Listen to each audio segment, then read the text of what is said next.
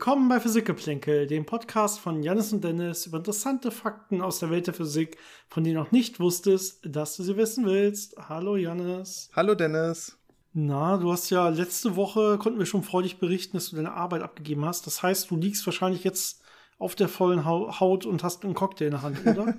Schön wär's. Nee, nee, die Arbeit geht weiter. Also nicht die Arbeit, aber die allgemeine Arbeit im Labor und, und drumherum.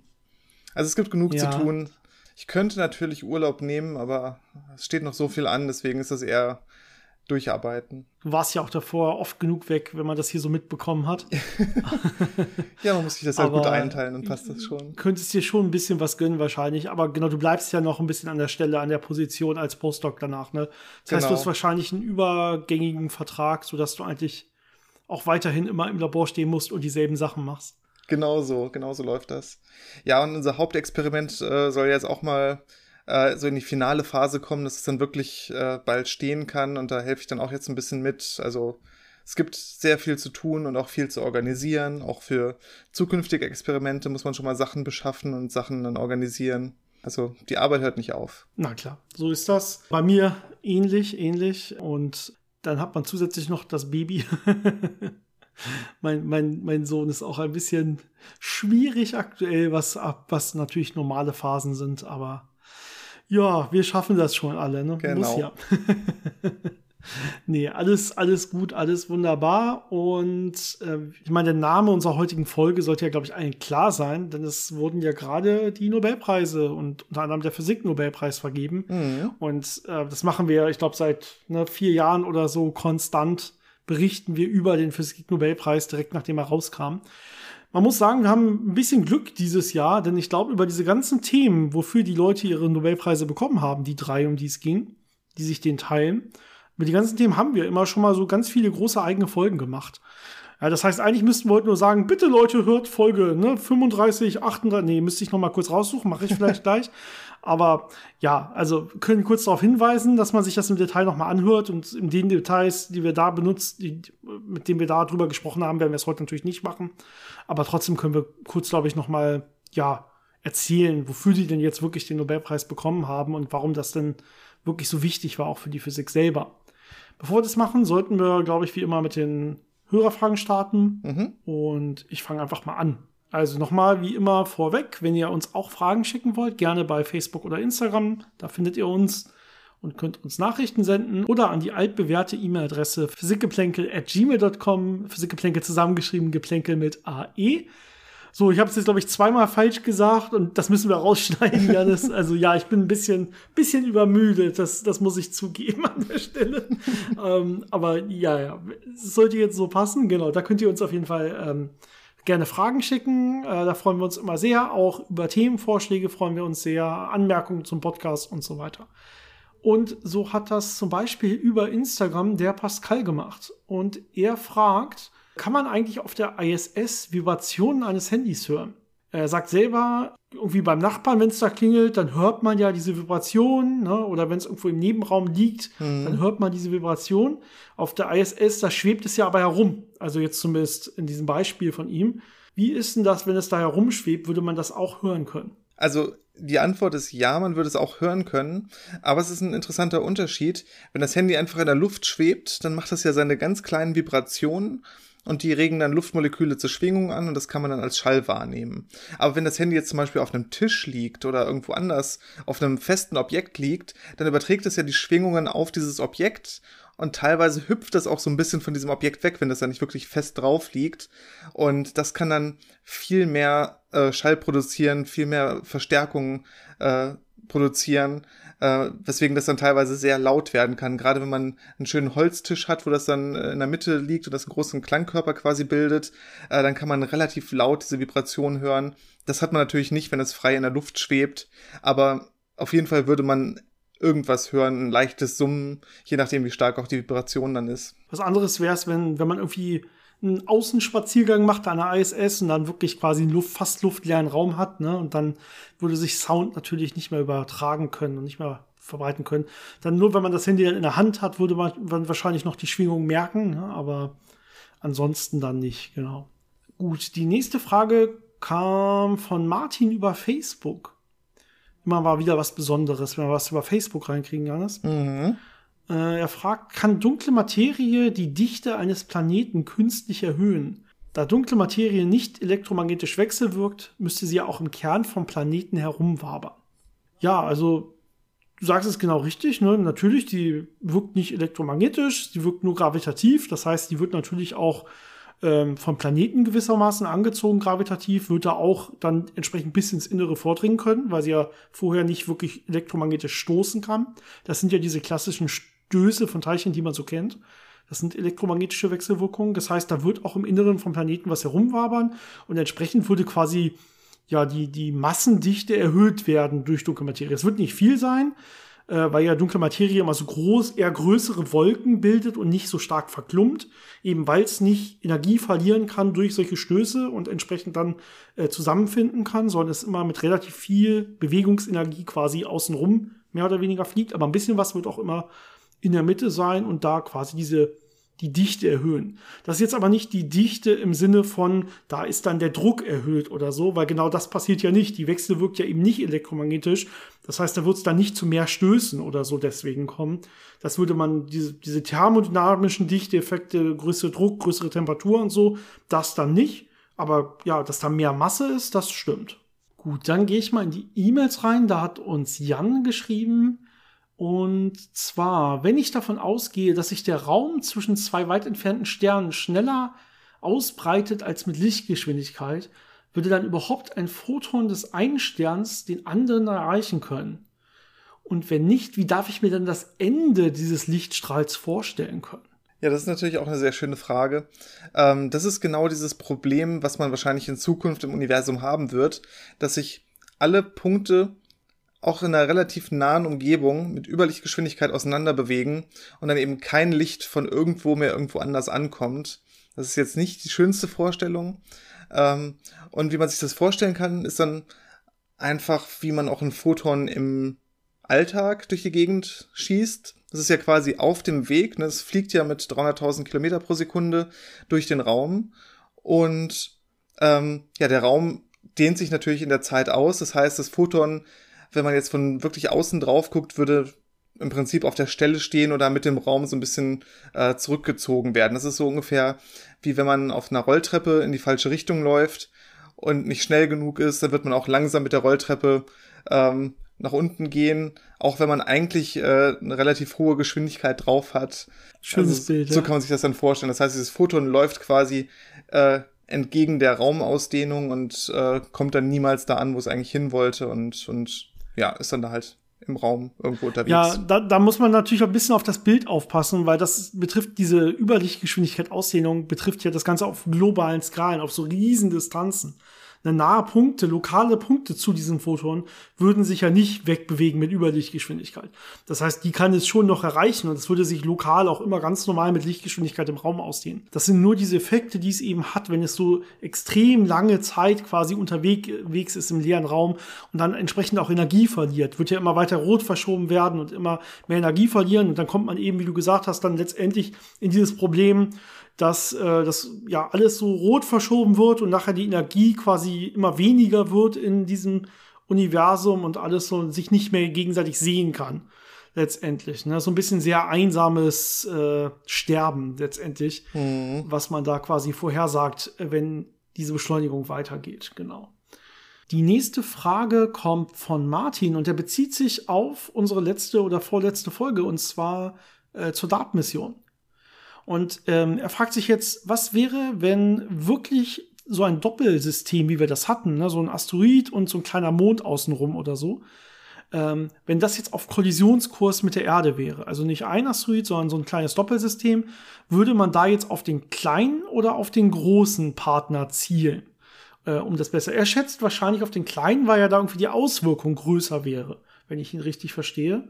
Macht das Sinn, da auf den kleinen zu zielen? Also ich glaube, das Wichtige, was man ja erreichen möchte, ist, dass dieses, also wenn das ein System wäre, wenn das jetzt nicht ein einzelner Asteroid wäre, sondern so ein Asteroid mit einem Asteroidenmond, dann will man ja erreichen, dass das System als Ganzes die Erde verfehlt. Das heißt, das System als Ganzes ein bisschen abgelenkt wird. Und das heißt, dass man äh, die Schwerpunktsbewegung von diesem System verändern muss. Und dann kann man sich überlegen, wie kann ich das machen?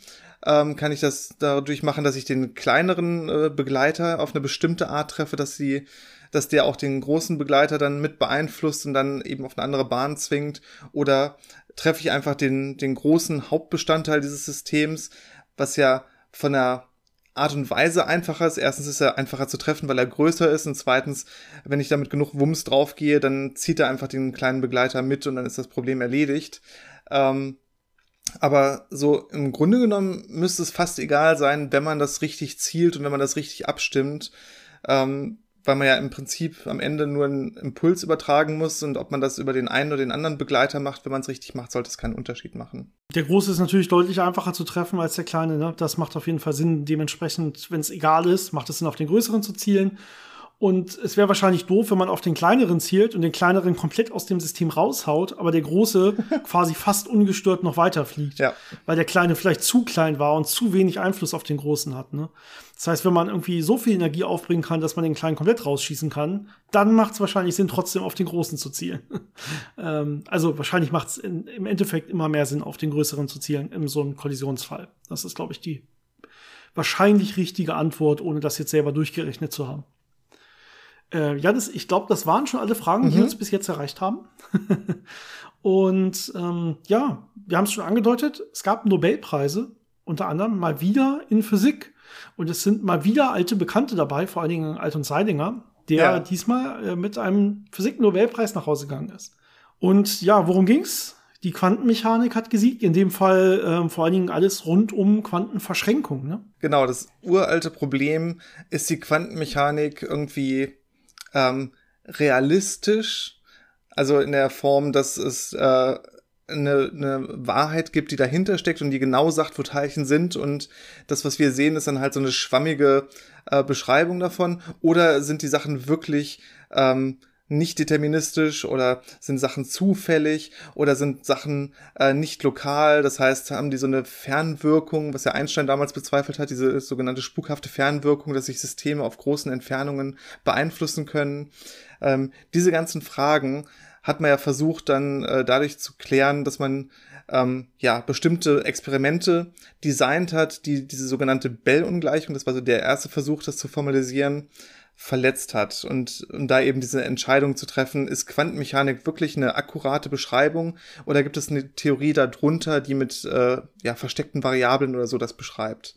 Und darauf aufbauend haben die drei Experimente gemacht und Beiträge dazu geleistet, um eben zu zeigen, ja, die Quantenmechanik ist anscheinend die akkurate Beschreibung von der Realität und es gibt keinen Raum für äh, versteckte Variablen oder für eine äh, für so eine Lokalität äh, ohne diese spukhafte Fernwirkung. Ja, damit haben sie natürlich extrem viele Grundlagen gelegt, auch für wirklich Anwendungsgebiete, die jetzt langsam empor sprießen, würde ich, würde ich fast sagen. Ne? Zum Beispiel Quantencomputer, ne? Mhm. Quantenkryptographie, Verschlüsselung und so weiter. Haben wir ja schon Folgen drüber gemacht. Das hatte ich, glaube ich, am Anfang gesagt und ich wollte es mal kurz raussuchen. Ich habe probiert mal die meisten Folgen zu finden, die wir darüber gemacht haben, aber es geht ein Großteil auch unserer Fragen und so ging ja immer über auch sowas wie diese, genau, diese Bell-Ungleichung und das IPA-Paradox Rockstar, was damit reinspielt, können wir vielleicht ganz kurz mal ansprechen, was das bedeutet. Ähm, aber ich habe gefunden, auf jeden Fall Folge 50. Das äh, war natürlich eine besondere Folge und die ging in der Tat über Quantenteleportation. Das heißt, wer sich da noch mal im Detail für interessiert, mal in Folge 50 reinhören. Äh, Folge 30, also davor sogar, haben wir über Quantencomputer geredet und Qubits besprochen und was Quantencomputer vielleicht besser können und äh, vielleicht auch nicht besser können als äh, herkömmliche Computer und so weiter. Und dann haben wir natürlich noch ganz viel über so einzelne Quanteneffekte geredet, äh, die dann auch mit viel mit Verschränkungen und so zu tun haben. Zum Beispiel habe ich jetzt auf Anhieb gefunden, Folge 61 war über den Quantenradierer, Folge 25 war über Schrödingers Katze. Ja, sehr berühmtes Verschränkungsgedankenexperiment, was ja die meisten, glaube ich, kennen. Ähm, dann haben wir über gequetschtes Licht geredet, da geht's auch um Verschränkung an der Stelle. Das war Folge 64.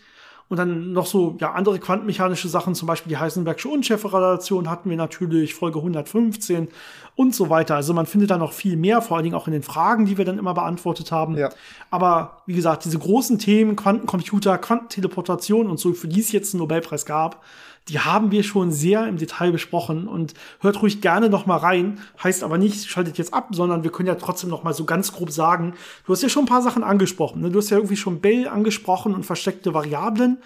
Ähm, ohne dass das jetzt das Experiment wirklich im, oder die Experimente, die es da gibt, im Detail zu erklären. Es geht genau, wie du schon gesagt hast, darum, gibt es in Wirklichkeit irgendwas, was wir nicht wissen? Was irgendwie noch in der Natur an Größen versteckt ist, wo wir einfach noch nicht gut genug zum Beispiel reingucken können in Teilcheneigenschaften. Dass Teilchen noch irgendwelche Eigenschaften haben, von denen wir nichts wissen.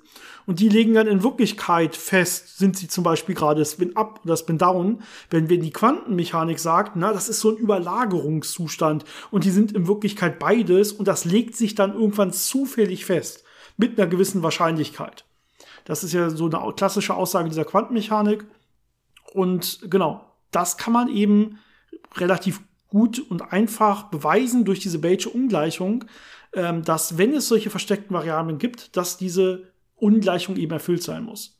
Ja, und wenn man jetzt zeigen kann, die Bayesche Ungleichung ist widerlegt durch ein Experiment in der realen Welt, dann kann es eben ja keine versteckten Variablen mehr geben an der Stelle, sondern es ist wirklich so eine inhärente Eigenschaft dass eben dieser Zufall wirklich eine Rolle spielt. Ne? Dieser klassische, klassische Spruch von Einstein, Gott würfelt nicht, wäre dann quasi oder ist durch diese Leute, die jetzt den Nobelpreis haben, unter anderem widerlegt worden.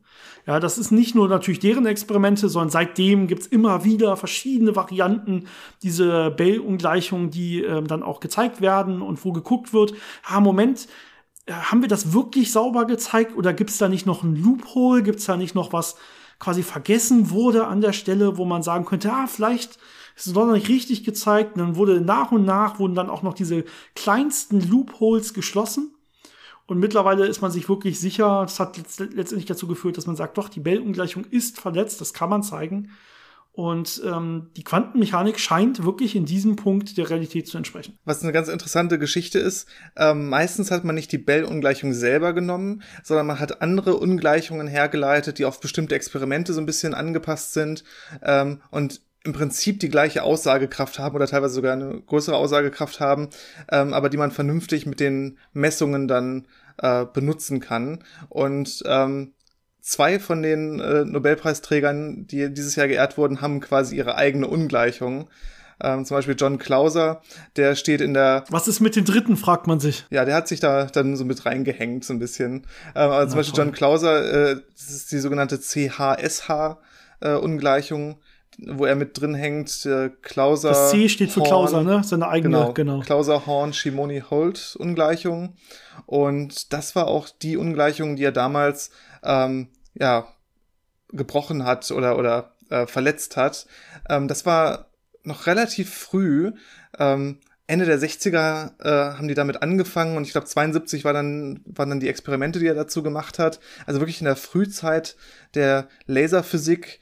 Die Experimente wurden mit Photonen gemacht. Man hat dann also so eine äh, kleine Photonenquelle sich gebastelt aus äh, Calcium, äh, Atomen, wo man dann so sogenannte Zwei-Photonen-Übergänge angeregt hat. Das heißt, das Calcium-Atom hat dann zwei, äh, zwei Photonen ähm, ja, zeitnah oder gleichzeitig ähm, ausgesendet und die waren verschränkt. Das heißt, deren Polarisationszustände ähm, konnten nicht in einer beliebigen Kombination auftreten, sondern da gab es so gewisse Korrelationen und der Aufbau sieht vielleicht relativ einfach aus, äh, wenn man sich das mal anguckt, aber es ist natürlich äh, die ganze Finesse, die man da reinstecken muss und diese Genauigkeit, um dann ein vernünftiges Messergebnis zu bekommen. Das heißt, man guckt dann mit Polarisatoren und äh, Fotodioden, ähm, wie messe ich wann welche Photonen in welcher Polarisation und erfüllt das oder widerlegt das diese Ungleichung. Ja, also man misst quasi die Stärke dieser Korrelationen, die letztendlich auftreten und dann muss man das mathematisch relativ komplex dann in ein Gewand packen, um dann wirklich sagen zu können, okay, man hat diese Ungleichung durch die Messung letztendlich widerlegt. Ähm, aber genau, das erste Mal gelungen. Es war dann allerdings schon so, dass man noch da, hatte ich ja angedeutet, so gewisse Loopholes gefunden hat. Ähm, also so Schlupflöcher, das ist das gute deutsche Wort. Also so, wo man sagt, okay, es ähm, kann jetzt da zwar keine versteckten Variablen geben, aber kann nicht noch Informationen irgendwie übertragen werden durch eine versteckte Variable, weil die an der und der Stelle noch die Quelle sichtbar war und da vielleicht Informationsaustausch stattgefunden hat oder irgendwie sowas. Und dann kann man nach und nach daran gehen und sagen, okay, da müssen wir vielleicht noch mal nachbessern, dass wir auch das noch ausschließen können. Und dann hat man immer weitere Experimente gebaut, wo die dann weiter entfernt sind von der Quelle zum Beispiel, wo man erst misst, nachdem die Quelle wieder komplett verdeckt ist und so. Also gibt es dann verschiedene Sachen, wie man je nach Loophole, dass man dann auch sieht, das Ganze quasi wasserdichter bekommen kann bis man dann letztendlich sicher ist, dass man quasi alles nachgewiesen hat, was nachzuweisen ist. Da hat Alan Aspect dann äh, seine Aspekt, Aspekt. Ähm, er kommt aus Paris, deswegen müsste man das auf Französisch aussprechen, aber ich bin mir nicht ganz sicher, wie man Aspekt französischer aussprechen kann. Das klingt immer so englisch. Äh, auf jeden Fall hat der dann in den 80ern ähm, verbesserte Versionen von den ursprünglichen Experimenten von Clauser gemacht, wo er eben auch nochmal die Bell-Ungleichung äh, beziehungsweise die CHSH-Ungleichung verletzt hat ähm, aber mit eben verbesserten Methoden, um solche äh, Loopholes zu schließen, zum Beispiel mit einer wesentlich effizienteren Photonenquelle. Das Problem ist natürlich, wenn man diese Photonen erzeugt und dann Korrelationen misst, aber immer nur ein Bruchteil der Photonen, die erzeugt werden, misst, kann man natürlich so ein ja, so ein Auswahlbias bekommen, dass man nur die misst, die gerade zufälligerweise korreliert sind und die anderen alle weggeschmissen hat. Das heißt, man muss da wirklich sicherstellen, dass man äh, genug Photonen has, hat und die dann auch alle misst, dass man eben zum Beispiel so ein Loophole ähm, schließt. Das heißt, da gibt es äh, verschiedene Varianten, äh, wie man das sicherstellen kann. Er hat auch äh, dafür gesorgt, dass die äh, Polarisationsauswahl, das heißt der Messvorgang, erst nach nachdem die Photonen schon losgeflogen sind, das heißt, nachdem sie quasi in Existenz getreten sind, äh, äh, eingestellt wurde, dass man nicht sagen kann, naja, die Photonen, äh, das war ja von vornherein festgelegt, dass sie so äh, sich äh, in der Polarisation ausrichten mussten, deswegen ist das dann äh, so ein Loophole, sondern das hat sich dann hinterher erst eingestellt und dadurch dann äh, ein weiteres Loophole geschlossen. Das heißt, er hat dann wirklich sehr, sehr ähm, experimentier fertig da äh, Ergebnisse erzielt, die dann auch bahnbrechend waren und deswegen auch äh, ihm den Nobelpreis eingebracht haben. Als letztes bleibt dann noch Anton Zeilinger, wahrscheinlich zumindest für, für deutschsprachige Leute der bekannteste Name. Wenn man schon mal einen gehört hat, dann wahrscheinlich diesen Namen. Auch viele populärwissenschaftliche Bücher geschrieben, die man vielleicht mhm. schon mal mhm. gelesen hat. Ähm, und wir haben in der Folge über Quantenteleportation auch schon viel über ihn geredet, denn das ist so sein bekanntes Steckenpferd zumindest ge äh, gewesen. Ne? Also er äh, erstmal äh, Quantenphysiker aus Wien, der an der Uni Wien gelehrt hat und auch noch lehrt. Und ähm, der hat eigentlich alles mit verschränkten Photonen gemacht, was man sich vorstellen kann. Also verschränkte Photonen sind so sein Ding. Und er hat äh, alle Experimente, die man, also wirklich seit, seit Jahrzehnten diverse Experimente damit, äh, und hat dann irgendwann angefangen, nicht nur Photonen miteinander zu verschränken, sondern so alles quasi, was er gefunden hat. Ne? Hat dann irgendwann zu höheren Zuständen übergegangen, zu Atomen und Teilchen und so weiter. Äh, und äh, hat das quasi auch immer weiter hochgesponnen, hat dann so ein bisschen damit gespielt, wie weit geht eigentlich die Quantenmechanik so noch in den Makrokosmos rein? Ne? Wie groß kann man solche verschränkten Gegenstände machen und so? Und äh, bis es dann zu einer Dekohrenz führt, ne, wo man dann irgendwie zu viel Wechselwirkung hat, dass die Wellenfunktionen quasi zusammenbrechen und man diese Superpositionen nicht mehr herstellen kann, die man braucht. Und hat dann, glaube ich, letztendlich irgendwie bei Einzellern oder so aufgeben müssen, die er dann verschränken wollte. Ich glaube, das hat er bis heute noch nicht geschafft. Ähm, aber neben diesen ganzen Verschränkungen hat er, wie gesagt, auch viel mit Quantenteleportation gemacht. Was du gerade erwähnt hast, diese Experimente, die werden ja mittlerweile von äh, seinen Studenten weitergeführt, Markus Aspelmeier und Markus Arndt, die da eben versuchen, ja, Quantenmechanik mit äh, makroskopischen Objekten oder mit größeren Objekten zu machen. Ähm, das heißt, Wien ist dann ein sehr aktives Zentrum durch eben sein Wirken und seinen Einfluss, äh, die sehr viel mit äh, Quantenmechanik und Quantenoptik-Experimenten machen. Und er hatte ja damals dann auch als erstes diese Experimente gemacht, Quantenteleportation äh, durch die Donau, also von einer Seite äh, von der Donau auf die andere Seite. Ja, schön richtig. die Zustände zu übertragen, um eben zu demonstrieren, äh, so gut funktioniert diese Quantenteleportation. Ja, damit kommt man dann auch in die Zeitungen und so. Ne? Da muss man natürlich genau. das nicht nur irgendwie im Labor machen, Äh, auch wenns Labor eigentlich irgendwie 50 Meter Halle hat, wo man das machen könnte, wenn man es 50 Meter über die Donau macht, dann ist es doch noch mal ähm, auf jeden Fall populistisch wichtiger, wenn man so will. Und äh, das hat er da auf jeden Fall einzusetzen gewusst, ähm, dem er das so aufgebaut hat. Genau, haben wir, glaube ich, auch drüber geredet. Bei Quantenteleportation geht es darum, Quantenzustände zu, zu übertragen. Ja, mit dieser spukhaften Fernwirkung. Das heißt, man teleportiert durch diese verschränkten Teilchen einen Zustand auf ein weit entferntes Teilchen, quasi instantan, verliert dadurch aber die Eigenschaften bei dem ursprünglichen Teilchen. Ja, da gibt's äh, ja, wenn man an Teleportation denkt, denkt man vielleicht auch an Star Trek und so ähm, und wie dann wie man sich selber teleportiert und äh, wenn man über verschränkte Teilchen nachdenkt, denkt man auf einmal, hm, müsste es dann einen selber nicht zweimal geben. Ne? Einmal oben auf dem Raumschiff und man wird runter teleportiert und dann gibt's einen noch unten auf der Erde. Und da gibt's dann so grausame Szenarien mit, na gut, das können wir nicht zulassen. Da müssen wir den oben, der quasi weg wollte, den müssen wir dann halt schreddern oder in seine Einzelteile zerlegen oder wie auch immer. Ja, aber ähm, die Quantenmechanik könnt ihr in der Folge, wie gesagt, nochmal genauer nachhören, die wir über Quantenteleportation gemacht haben. Äh, die verbietet das so ein bisschen, dass ähm, quasi dann das Ursprungsteilchen noch diesen selben Zustand hat.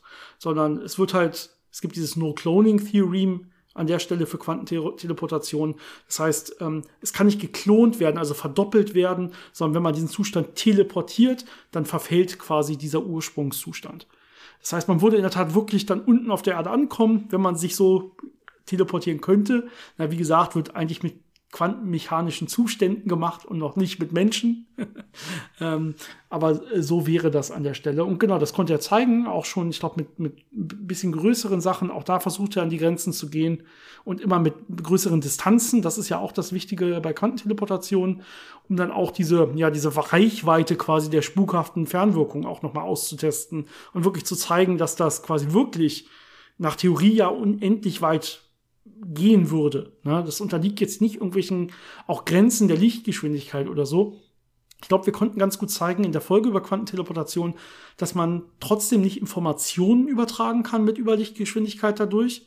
Ähm, das hängt so ein bisschen mit den genauen Aufbauten der Experimente zusammen, die man da macht. Aber letztendlich muss man quasi immer noch mal vergleichen am Ende, damit man quasi richtig misst und dann das rausbekommt, was man rausbekommen will.